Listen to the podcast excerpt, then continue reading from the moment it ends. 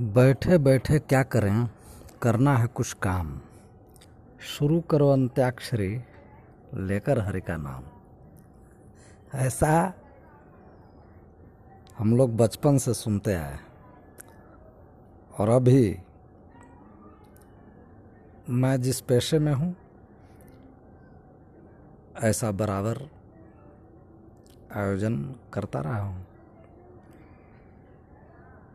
ध्यान देने की बात कि पहले कहा गया कि बैठे बैठे क्या करेंगे? कुछ काम करना चाहिए। अब बिना काम के घर बैठना ही काम हो गया। समय बदल गया। काम की परिभाषा बदल गई। अब घर में रहना सबसे बड़ा काम हो गया है।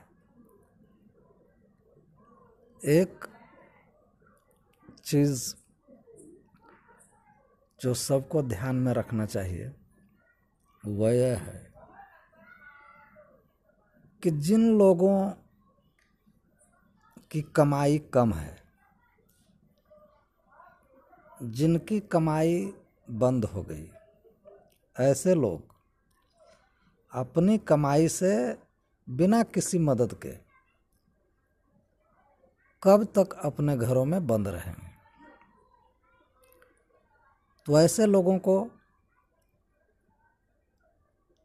जिनके पास सीमित आय थे, ऐसे लोग जिनकी सारी कमाई खर्च हो चुकी है, ऐसे लोगों के बारे में जिनके परिवार कहीं और हैं और कमाने वाले पुरुष चाहे पति हो, भाई हो, बेटा हो, कहीं और हैं। तो ये दो जगहों पर जो संकट है, इसके बारे में सोचना न केवल सरकार का काम है, बल्कि हर जागरूक इंसान का काम है। यदि हम ऐसे किसी पड़ोसी की मदद कर सकते हैं तो यह बहुत बड़ा काम है आज की स्थिति में। बहुत सारे मजदूर अपने घर से हज़ारों किलोमीटर दूर फंसे हुए हैं, तंग चालों में रह रहे हैं। उनका जीवन का कोई ठिकाना नहीं है। वे घर आने को तड़प रहे हैं, लेकिन नहीं आ सकते हैं। बुनियादी सुविधाओं के लिए तरस रहे हैं, ऐसे बहुत सी से लोग हैं। जनता मदद कर रही है, मदद के भी हाथ उठे हैं, सरकारें कर रही हैं, स्वयंसेवी संगठन कर रहे हैं, पुलिस कर रही है। फिर भी इनकी संख्या बहुत है। ये दिहाड़ी मजदूर कम से कम तीस पैंतीस करोड़ के आसपास पूरे देश में तो सबके बारे में सोचना। सरकार को सकारात्मक सहयोग देना। सरकार तक सकारात्मक सूचनाएँ पहुंचाना। जनता की वाजिब मांगों को पहुंचाना। सरकार के साथ तालमेल करके काम करना। जो अनजान है, अज्ञानी हैं, अशिक्षित हैं, उन तक किसी हिसाब से मदद पहुंचाना। ये इस समय की सबसे बड़ी चुनौती है।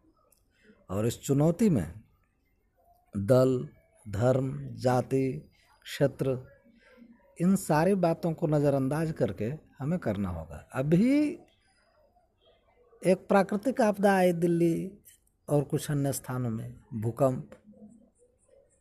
अब सोचिए कहा कि एक तो तीत करेला और दूजे चढ़ गए नीम। कहाँ घरों से निकलने की मनाही है लॉकडाउन में? और भूकंप के एक झटके में हमें घरों से बाहर आने को बाध्य तो करें क्या हम? ये प्राकृतिक आपदा किसी के नियंत्रण में नहीं है। इसे बुद्धिमानी पूर्वक अपने संसाधनों के बल पर, अपने विवेक से, अपने धैर्य से झेलने की बुद्धिमानी ही हमारे अधिकार में है। तो ऐसा सोच करके जीवन को भार न समझें। जहाँ कहीं भी जो लोग हैं, अपने अपने अपने कर्तव्यों के बारे में सोचें। यही इस समय का सबसे बड़ा काम है। लगता होगा कि कोई काम नहीं है अभी एक काम है। कम से कम अच्छा सोचिए अच्छा कीजिए, सकारात्मक ऊर्जा बनाए रखिए। नकारात्मकता को तिलांजलि दीजिए, इस संकट के समय में यह सबसे बड़ा सूत्र है। जय हिंद, जय जगत।